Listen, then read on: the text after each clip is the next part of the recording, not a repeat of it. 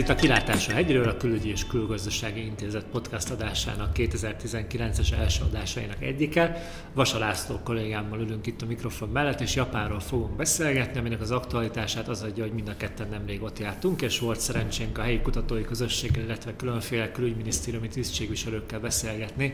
arról, hogy jelenleg hogyan áll Japán helyzete a világpolitikában, milyen dolgok aggasztják őket. Ekkor zajlott a vendégmunkásokról szóló törvénynek az igen érdekes vitája, illetve a globális környezet is úgy alakult, hogy ez a nyitott világgazdaság, amiben Japán és Magyarország is érdekelt, a elég sok kihívással kezdett szembenézni Donald Trump és a kínai vezetés különféle nézeteltérései miatt, és nagyjából ezekről a témákról is fogunk majd beszélgetni a következő fél órában. Üdvözlök mindenkit, én Ugrósdy Márton vagyok. Köszönöm, Marci, a lehetőséget, hogy becsatlakozhattam. Annyit szeretnék hozzátenni, hogy én gyakori vendég vagyok Japánban, és e, tulajdonképpen minden alkalommal, akármilyen okkal, e, egyetemi oktatás, vagy éppen egy konferencián való részvétel érkezem oda, mindig e, igyekszem megragadni az alkalmat arra, hogy találkozzam a kinti think tank partnerekkel, illetve a különböző e, kormányzati tisztviselőkkel. A, az általad elmondott témákon kívül egyébként őket nagyon is érdekli, hogy mi folyik Közép-Európában, és e, bármennyire is e, ugye nekik egy, a Közép-Európa egy értelmezhető blokk, azon belül Magyarországnak érezhetően kitüntetett szerepe van, nem függetlenül nyilván a történelmi kapcsolatoktól, a hagyományosan jó történelmi és ezáltal diplomáciai kapcsolatoktól, és a kultúrák közelségétől. Ezt mindig megemlítik egyébként, hogy ők ma a magyarokat, ők is megemlítik, hogy a magyarokat ázsiai népnek tekintik, és vannak közös gyökereink. Tehát ez egy eléggé jó alap bármilyen nemű kommunikációra, tehát diskusszióra, vagy akár éppen a, az üzleti életben való érvényesülésre. A, a legutóbbi alkalommal is ezek a témák vetődtek fel, amit elmondtál, és ezen kívül nyilvánvalóan őket érdekli az is konkrétan Magyarországgal kapcsolatban, hogy itt milyen irányba halad az ország, és milyen jövőképe van az országnak, és egyáltalán milyen tendenciába, vagy milyen terv részébe illeszhető be az utóbbi években tapasztalható, általuk meglehetősen karakánnak nevezett nemzetközi politikai mozgás, de az egyértelmű számukra is, például a migráció kapcsán, hogy, hogy a magyar kormány tettei, azok az ő szempontjukból tulajdonképpen vállalhatók, hiszen a migrációval kapcsolatban ők is hasonlóan gondolkodnak, és tulajdonképpen a benyomásom az volt, hogy meglehetősen nagy szimpátiával figyelik az ezzel kapcsolatos magyar intézkedéseket, és pontosan, ugye ahogy említetted, a, a, abban, abban az időség, tehát azt hiszem azokban a napokban volt a végszavazás a, a parlamentben, Tokióban, ami ugye bejárt a világsajtót az a kép, ahol próbálják megakadályozni a törvény kihirdetését, azt feltételezve, hogy akkor az nem lép hatályba. Tehát nyilván ez egy, ez egy, ez egy eléggé jól felépített ellenzéki akció volt. Ettől függetlenül nyilván, nyilván érvénybe lépett ez a törvény, sokan kritizálják, de tulajdonképpen Japán jelenlegi állapotában nem mondhat le a munkaerő bevonásáról, viszont ugye okulva a, az európai példákból elsősorban, ők ezt olyan módon próbálják megoldani, hogy természetesen szívesen látják a szakképzett munkaerőt, előzetes szelekció után egyébként. Az országban viszont család nélkül jöhetnek csak, és, és néhány év tartózkodás után haza kell menniük, és ezt szigorúan betartják. Mondhatjuk erre, hogy egy szigetországban azért ez könnyű. Nagyon érdekes látni, hogy az eléggé zártnak tartott japán társadalomban mennyire komoly érzelmeket hívott elő az emberekből az a vita, ami a vendégmunkásoknak a megjelenésével kapcsolatban felmerült. És érdekes volt látni azt is, hogy azért az a politikai közeg és az a politikai kultúra, ami a kinti közösségekre jellemző, az mennyire felpesdült egy ilyen, egy ilyen kérdés következtében. Érdekes volt látni, hogy egyébként egy japán vendégszerző nálunk is publikált ebben a kérdésben nemrég, ezt az intézetnek a honlapján el is lehet olvasni, és nem túl meglepő módon, hogy azok az érvek és ellenérvek hangzanak el, mint ugyanebben a, ugyanebben a vitában Európában, és érdekes azt is látni, hogy a, a japán kormány mennyire óvatosan nyúl ehhez a kérdéshez, hiszen náluk a kultúra megőrzésének a fontossága az, az rendkívül fontos. Tehát nagyon büszkék a történelmükre, az eredményekre, a hagyományaikra, és ebből a törvényből is jól látszik az, hogy ezeket mindenképpen meg szeretnék védeni.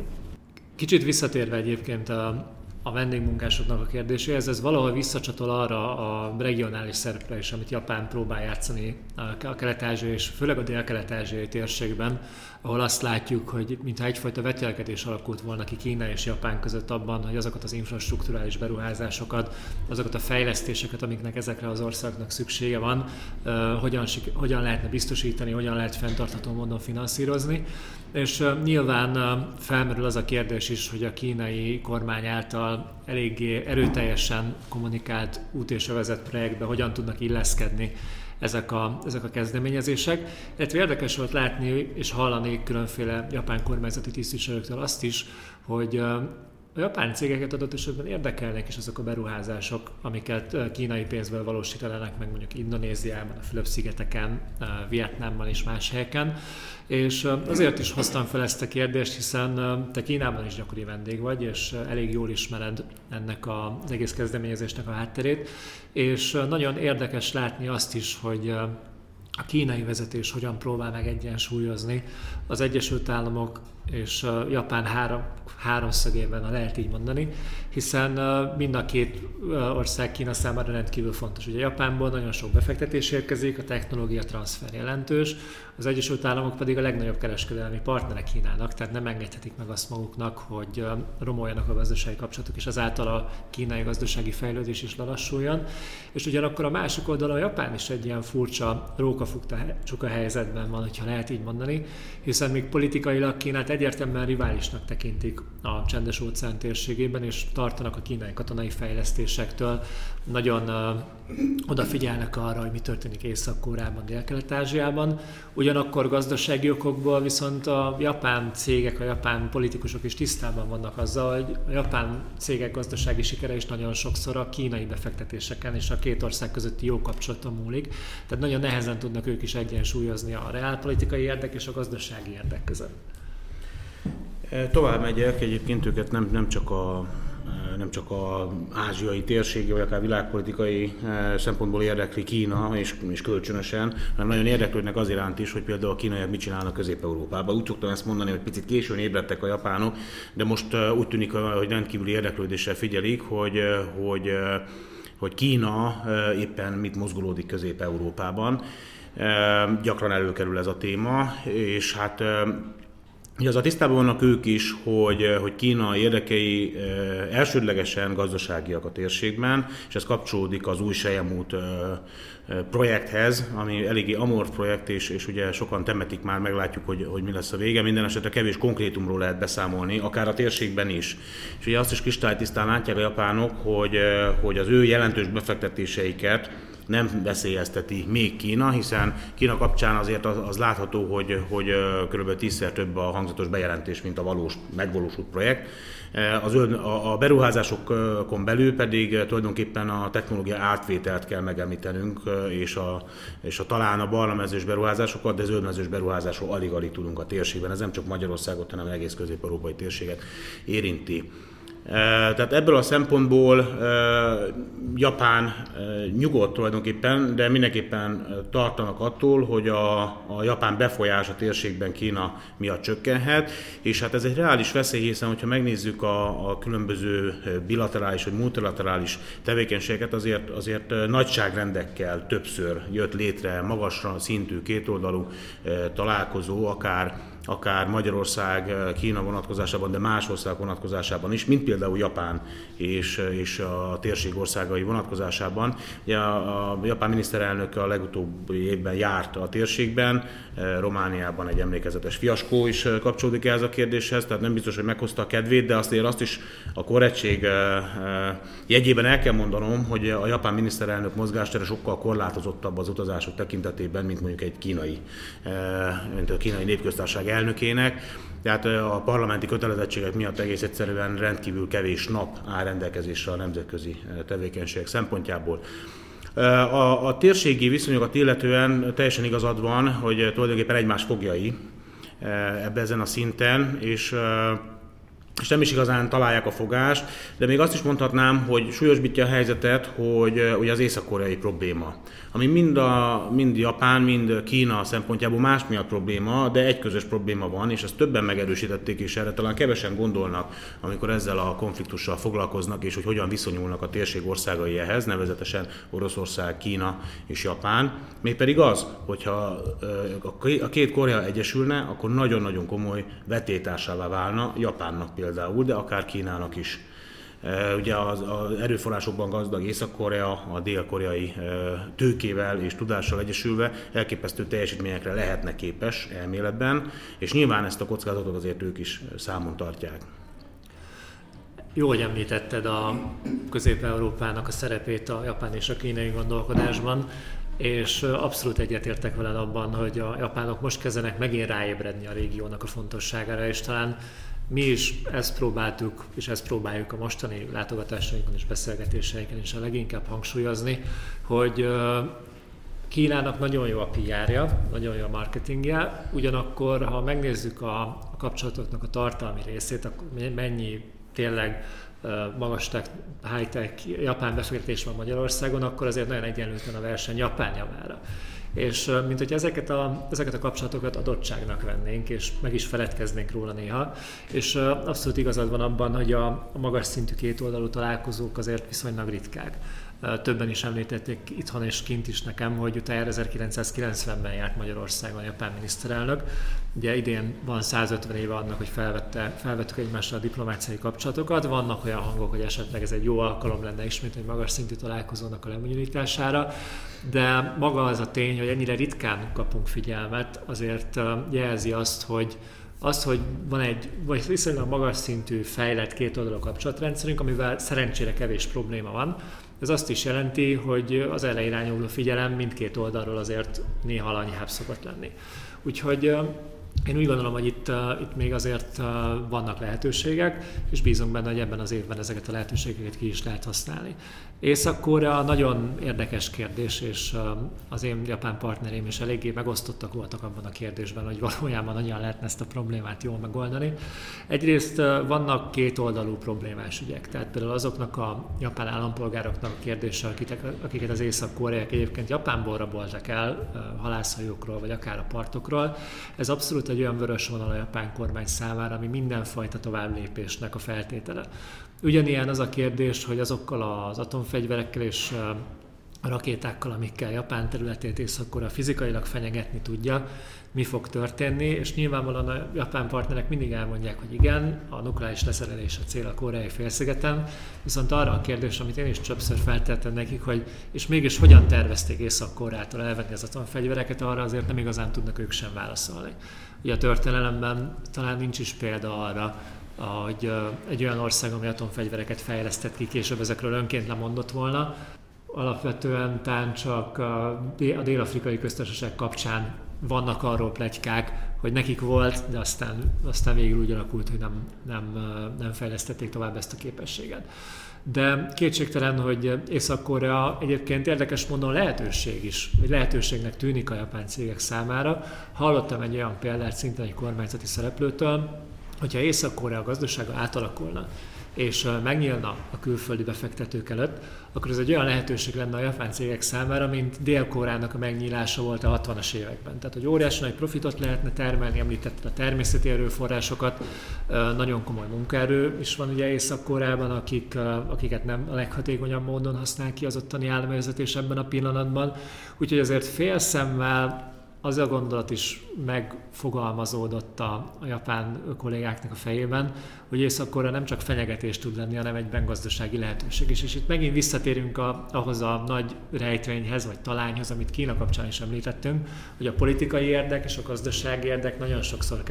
keresztezi egymást. És ne felejtsük el azt sem, hogy, hogy Japán azért, azért tulajdonképpen több mint tíz éve Egy, egy, egy stagnáló állapotban van. Hát mondhatni erre azt is, hogy hát egy rendkívül fejlett gazdaságnak már nehéz tovább fejlődnie, de az is tény, hogy érezhető a japán nagy cégek esetében az elkényelmesedés is, és hát ez valamilyen szinten, sőt nagyon is rá veti az árnyékát a nemzetközi politikai mozgásra is. Tehát ugye azért a Kína egy feltörekvő nagyhatalomként sokkal agilisabb külpolitikát folytat, nyilván azért, mert vannak céljai a külpolitikában. És van egy, van egy terjeszkedés iránya, amit meg szeretnének valósítani. Most, most itt akár a katonai, stratégiai szempontból érdekes dél-kínai tengeri szigetekről, akár az új selyemútról van szó. Nyilvánvalóan minden azt a célt szolgálja, hogy a gazdaságokat stimulálják, illetve a fölöslegessé vált kapacitásokat lekössék külföldön, ráadásul, hogy főleg Afrikában politikailag is barátivá és függővé tudják tenni ezeket az országokat. Japán esetében viszont azt látjuk, hogy természetesen rendkívül látványos autóipari, feldolgozóipari beruházásokat valósítanak meg sikeresen Közép-Kelet-Európában, de például, és ez, és ez még egyelőre csak Európában látható így, mert azért Délkelet-Ázsiában már elkezdték ezt, de az infrastruktúra fejlesztésre például nem fordítanak kellő hangsúlyt, és nem jelentkeznek be olyan nagy projektekre,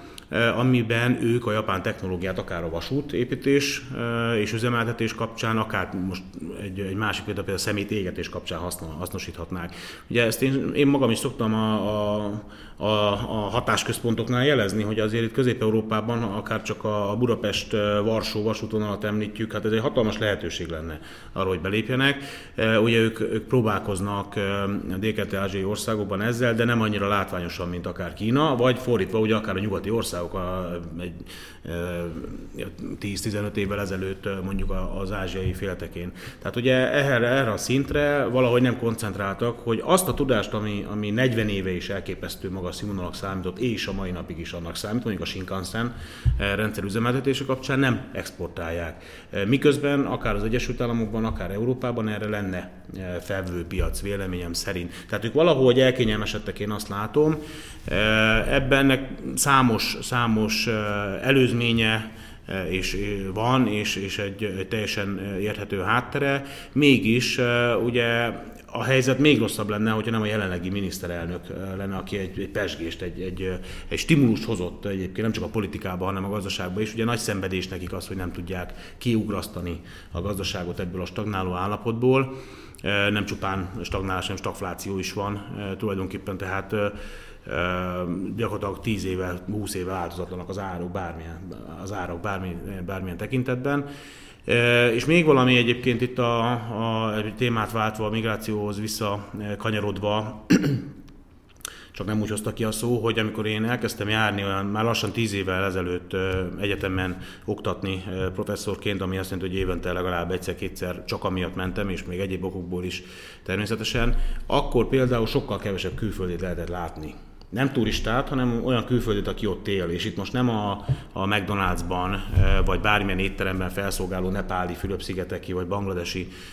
emberekről van szó, hanem például menedzsereket is sokkal kevesebbet láthattunk. Azóta tulajdonképpen többszörösére nőtt az expatok száma, a Tokióban vagy Japánban szolgáló magas beosztású külföldiek száma ugrásszerűen megnőtt. Ugye itt ebben volt egy váltás, Tokió nyitottabbá vált, az egész japán gazdaság nyitottabbá vált, ugye elkezdtek fókuszálni arra, hogy a térségi központok bizonyos cégeknek oda települjenek, az egy nagy stimulust adott. Manapság pedig, hogyha elmegyünk, akkor a tíz évvel ezelőtti állapothoz képest Tokió sokkal kozmopolitább. Természetesen ugyanaz a Tokió továbbra is, csak sokkal több külföldét látunk. Te is emlékezhetsz, amikor egy, egy kisboltba bemegy az ember, éjjel-nappal nyitva tartó kisboltba, vagy éppen egy étterembe, vagy a gyors éttermekben, kávézókban már nagy részt bevándorlók, vendégmunkásoknak nevezném én őket, ők szolgálnak fel, és ők, ők az ő munkaerejüket hasznosítja a japán gazdaság, de hasonló a probléma, mint, mint például Németország esetében, hogy munkaerő hiány van. Tehát tulajdonképpen ez a törvény egy, egy kényszer volt, mert egész egyszerűen a japán gazdaság még ilyen mértékben sem nőne, hogyha nem tudna valamilyen mértékben kontrolláltan idegen munkaerőt bevonni a nemzetgazdaságába. Talán itt a kulcs szó, amit mondtál, a kontrollálás lesz, hiszen uh, alapvetően más megközelítést látunk abban, amit a japán kormány vezetett be, hogy igenis megnézik, hogy kik jönnek, határozott időre szól, csak egyedül lehet jönni. Tehát próbálják azért a, a saját uh, identitásukat, a saját kultúrájukat minél inkább megtartani, uh, de kétségtelenül egy olyan érdekes keverék alakult ki, uh, amit én is tapasztalhattam. és legalább mennyire érdekes az, hogy az a típusú nyitás, amit te is hiányolsz, és, és nagyon sokan hiányolnak a világon, az mint hogyha most lassan, nagyon lassan kezdene gyökeret verni a fejekben, hogy igenis szükség van arra, hogy külföldre menjenek, igenis szükség van arra, hogy a, a know-how-t exportálják, hogy infrastruktúrális beruházásokkal foglalkozzanak. Találtak is erre egy, egy kulcsszót, ha lehet így mondani, ez a minőségi infrastruktúrának a koncepciója, és pont azzal érvelnek a a japán kormány képviselői is, hogy igen, nagyon jó, hogy nem tudom, bizonyos más ázsiai országok tízezer kilométer autópályát és vasútvonalat építenek három éven belül, de hogy ennek mi a minősége. És uh, erre mondják azt válaszolva japánok, hogy igen, náluk például ugye a földrengés álló építészet, ez egy olyan, olyan dolog, amire azért Dél-Kelet-Ázsiában sok helyen szükség van, és ők azt fogják exportálni. Tehát olyan hidakat fognak építeni mondjuk Tájföldön, vagy Indonéziában, vagy a Fülöp-szigeteken, amik nem fognak az első földrengéskor összeomlani, és még hatvan-száz-százötven évig ott lesznek, és jó befektetésként szolgálják majd az adott országnak a gazdasági érdekeit. Tehát ebből a szempontból én úgy láttam, hogy felveszik a kesztyűt, azért a, a japán kormányzat, illetve a, a nagyvállalatok is a, a konkurensekkel. Az igazán nagy kérdés talán az lesz, hogy legalábbis én így érzékeltem, hogy az a pénzösszeg, ami rendelkezésre áll ilyen beruházásokra a, a térségben, tehát a, a különböző forrásokból, állami vagy magánforrásokból, azokat hogyan tudja majd kihasználni mondjuk a japán építőipar, a vasútépítő cégek, vagy olyan más vállalatok, akik próbálnak terjeszkedni a térségben, és megint ugye visszajutunk a Japán-Kína rivalizáláshoz, ha lehet így mondani, hiszen a legtöbb pénzt egyelőre Kína mozdítja meg ezen a téren, és nem véletlen az sem, hogy a japánok azzal érvelnek, hogy igen, őket is érdeklik a kínai beruházások, hogy ezek átláthatók, fenntarthatók és hosszú távon finanszírozhatók lesznek. Na, nyilván nem véletlenül ezt a három feltételt támasztják ők sem, hiszen hogyha a kínai hitelek, illetve a kínai segélyezés valóban így működnek, akkor ez tényleg egy átlátható és politikai befolyástól mentes tevékenység lenne, de egyelőre én úgy gondolom, hogy a japánok ügyesen találták meg azokat a, azokat a kockázati tényezőket, amiket könnyen lehet kommunikálni akkor, amikor mondjuk arról van szó, hogy nem tudom, Malajzia vagy, vagy Myanmar kinek a pénzéből és milyen technológiával építsen utat, meg autópályát, meg vasútvonalat, alagutakat, bármi más. Japán egyébként a fejlesztéspolitika tekintetében azért alkalmazza már ezt, tehát például a dél-amerikai, a csendes-óceáni és afrikai segélyezés során ők tulajdonképpen soha nem pénzben dotálják a projekteket, hanem jó körülhatárolható fejlesztési projektekről van szó, ahol a legújabb japán fejlesztéseket alkalmazzák, akár a mezőgazdaság, akár a, az iparfejlesztés, akár a, a, a térségfejlesztés és infrastruktúrafejlesztés tekintetében, de ezek korán sem akkora projektek, mint például Kína esetében beszélhetünk erről. A, Picit a, a, a még visszatérnék arra, hogy, hogy miben gyökerezik ez, hogy nem annyira nyitottak még, illetve hogy miért szembesülünk azzal, hogy, hogy például a, a japánok nyelvtudása legalább olyan legendásan rossz idegen nyelvtudása, mint a magyaroké. Ezt lehet fogni persze a nehéz nyelv háttérre, anyanyelvi háttérre, hogy, hogy miért nem nagyon akarnak menni a japán diákok külföldre tanulni. És ugye erre az a válasz, én ezt kérdeztem többször is, és egész egyszerűen a japán piac, ez a hatalmas piac, annyira fejlett, hogy, hogy és, és a munkakultúrában ugye az van, hogy az el, még mindig azért kilencven százalékban, hogy az első munkahely egyben az utolsó is, és onnan mennek nyugdíjba, hogy, hogy egész egyszerűen nincsenek rászorulva arra, hogy ők külföldre menjenek gyakorlatot, tapasztalatot szerezni, és utána ezt alkalmazzák, mert nincs hozadéka. És remek karrier lehet befutni angol tudás nélkül, remek pozíciót, remek anyagi lehetőségek közé lehet kerülni, úgyhogy a huszonegy-huszonkettő éves korától kezdve nyolcvankét éves koráig ugyanannál a cégnél él, vagy Japánon belül különböző cégek között mozog munkavállalás tekintetében. Tehát, hogy egész egyszerűen a, a fejlettségük és a, a A, a rendkívüli jólét Japánban, ez egy ilyen hátránnyal is jár, hogy nincsenek rákényszerítve arra, mint mondjuk ellentétben a közép-európaiakkal, hogy ők itt külföldön bármit is nagyon akarjanak. Természetesen vannak, tehát nem azt mondja, hogy egyáltalán nincs, de mondjuk, hogy ha a, a Stipendium Hungaricum ösztöndíj program tapasztalatait nézzük, amit ugye a magyar kormány öt évvel ezelőtt kezdett el, és több ezer diáknak ad lehetőséget szerte a világból, hogy Magyarországon tanuljanak Magyarország pénzén tulajdonképpen, és Japán is benne van ebben, különböző okok miatt, nem rászorultsági alapon, mint mondjuk mondjuk Laosz vagy Vietnám, és azt tapasztaljuk, hogy mondjuk, hogyha megvan hirdetve száz hely, akkor nincs is száz jelentkező, és ők sem akarnak teljes időre eljönni, egy teljes bé á programra, egy teljes master programra, teljes PhD programra. És Japán esetében kellett a magyaroknak az első és eddig egyetlen komolyabb változtatást eszközölniük a Stipendium Hungaricum ösztöndi rendszer kapcsán, hogy megengedtük a részidős tanulmányokat, azaz, hogy csak egy szemeszterre vagy csak egy évre jöjjenek, és ne teljes programokra. Ez is jól mutatja, hogy egész egyszerűen nem Magyarország miatt, hanem más esetben is nem, nincsenek motiválva arra, hogy elmenjenek egy, egy, akár egy master vagy PhD programra külföldre, és utána hazatérve aznak segítségével építsenek karriert. Tehát, hogy amikor ezt mondom, hogy, hogy a japánok nehezen nyitnak, és, és nincs bennük ez az expanziós kényszer, az részben annak is köszönhető, hogy remekül jól el vannak az ők is különös világukban, amit egyébként az ember csak akkor ért meg, és akkor, akkor lát igazán jól, hogyha kint van, ezt a képek nem igazán adják vissza, de ezt te jobban meg tudod látni, hogy mindig áradoztam róla, de csak akkor tapasztaltad meg, amikor, amikor személyesen is láttad, mert, mert tényleg sem a filmek, sem, a, sem a, a képek és a leírások nem adják ezt vissza valójában. Valóban teljesen más volt személyesen megtapasztalni, hogy, hogy milyen az az ország, amiről mindenkinek van egy kialakult kép, aminek általában nagyon kevés köze van a valósághoz. És engem talán az fogott meg a legjobban, hogy mint hogyha a kintiek is kezdenének egyre jobban a tudatára ébredni annak, hogy ez a típusú elzárkózás, amit, amit te is az előbb nagyon részletesen elmondtál, ez nem fenntartható. Tehát egyértelműen látszik, hogy a világgazdaság átrendeződésével, a katonai erőviszonyoknak a térségbeli átrendeződésével sokkal tudatosabban kell majd a Japánnak is figyelni a szomszédaira, a távolabbi szövetségeseire, és ezek között a szövetségesek között azért Európa és az Egyesült Államok kiemelkedő fontosságú. Tehát az a, az a kényelmes jólét, ha lehet így fogalmazni, amit, amit az elmúlt évtizedekben sikerült megteremteni, az pusztán külső okok miatt nem lesz fenntartható, hiszen a világ elég hangosan kopogtat éppen Japánnak az ajtaján, és uh, talán az is látszik, hogy a mostani japán miniszterelnök úgy tűnik, hogy képes és fel akarja venni azt a fordulatszámot, ami ennek a probléma halmaznak a kezeléséhez szükséges.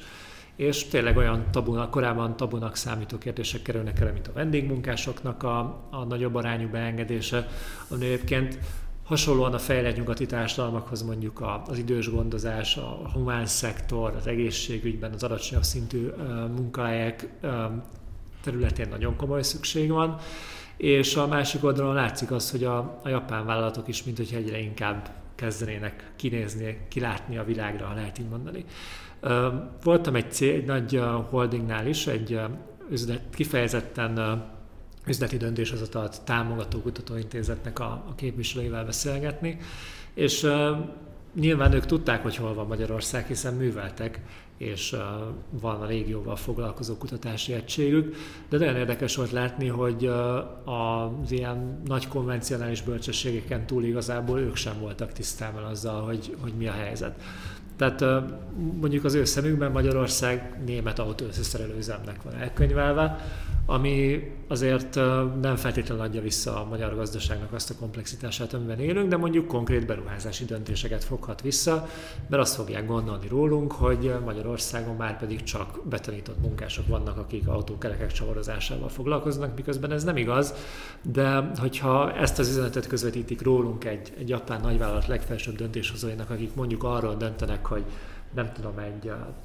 számítástechnikai kutatóüzemet építsenek fel itt, vagy egy mesterséges intelligenciával foglalkozó kutatóközpontot hozzanak létre, akkor ezekkel az előítéletekkel igenis meg kell küzdeni, és ez nagyon nehéz. Egyrészt meg kell találni azokat az embereket, akiknek el lehet mondani azt, hogy valójában ez a térség sokkal több, mint Németországnak a, a gazdasági hátsó udvara. A másik részről pedig ki kell tölteni azokat az információhiányokat, amik egyébként abból adódnak, hogy a közép-európai gazdaságok mérete azért Japánnal összehasonlítva elég kicsi. Akár mondjuk Lengyelország is, ami a térség legnagyobb gazdasága jelen pillanatban. Ezért is van különleges jelentősége annak, hogy a, a, az ilyen think tank típusú szervezetek, mint, mint a Külügyi és Külgazdasági Intézet is van még sok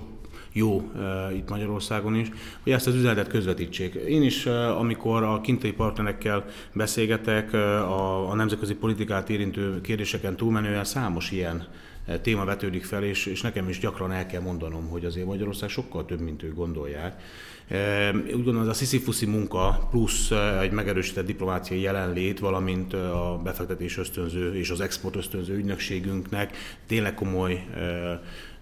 energiát kell ebbe belerakni, mert az is jól látható, hogy ugyan vágyakozunk magas szintű politikai találkozók irán, de azért a biznisz az megy tovább nélkül is. Talán a, a magas, mondjuk egy miniszterelnöki szintű találkozónak egy olyan hozadéka lehet, hogy mondjuk infrastrukturális fejlesztési projekteket megtámogassanak vele, vagy elindítsák. De az jól látható, hogy a japán cégeknek van, kifejezetten van érdeklődése, és a japán, a tokiói nagykövetségünk azért ezt eléggé jó, sőt nagyon jó ki tudja szolgálni ezeket az információ kéréseket, és nagyon is proaktívak ebben a tekintetben. És hadd említsem meg itt azt a tervet, amit ugye itt az, a látogatás során kristályosodott ki, de már régóta beszélgettünk róla, hogy ha minden jól megy, akkor egy, egy japán-magyar think tank platform jön létre, amely más nemzetközi témák mellett nyilvánvalóan fog fókuszálni a gazdasági kapcsolatokra is, és reméljük, hogy ha meg tudjuk találni azokat a döntést támogató szervezeteket, akiknek a hangjára odafigyel az adott céges vagy politikai döntéshozó, akkor ezzel segíthetünk abban, hogy Magyarország előkelőbb helyen szerepeljen a, a japán külgazdasági kapcsolatokban. Ezzel a végszóral ér véget a Kilátás A Hegyről mostani japános adása, amiben kicsit szubjektívebben és kevésbé politikai oldalról beszélgettünk arról Vasa László kollégámmal, hogy milyen kihívások, milyen feladatok állnak a két oldalú kapcsolatok előtt, hogyan alakul Japánnak a gazdasági helyzete és az a geopolitikai környezet, amikben ők a távol-keleten élnek. Úgy gondolom, hogy munka van bőven, erre mi készen állunk, és bízunk benne, hogy akár az idei évben, akár később még nagyon sok olyan rendezvényen köszönhetjük majd az intézetnek a látogatóit, amik ezt a kérdést járják körbe, japán, magyar, vé négyes, európai és a világ minden tájáról érkező szakértőkkel, hiszen azok a problémák, amikről most beszéltünk, valószínűleg nem fognak megoldódni a következő néhány hónapban sem. Köszönjük, hogy velünk tartottak, várjuk Önöket a podcast sorozatunk következő adásában is.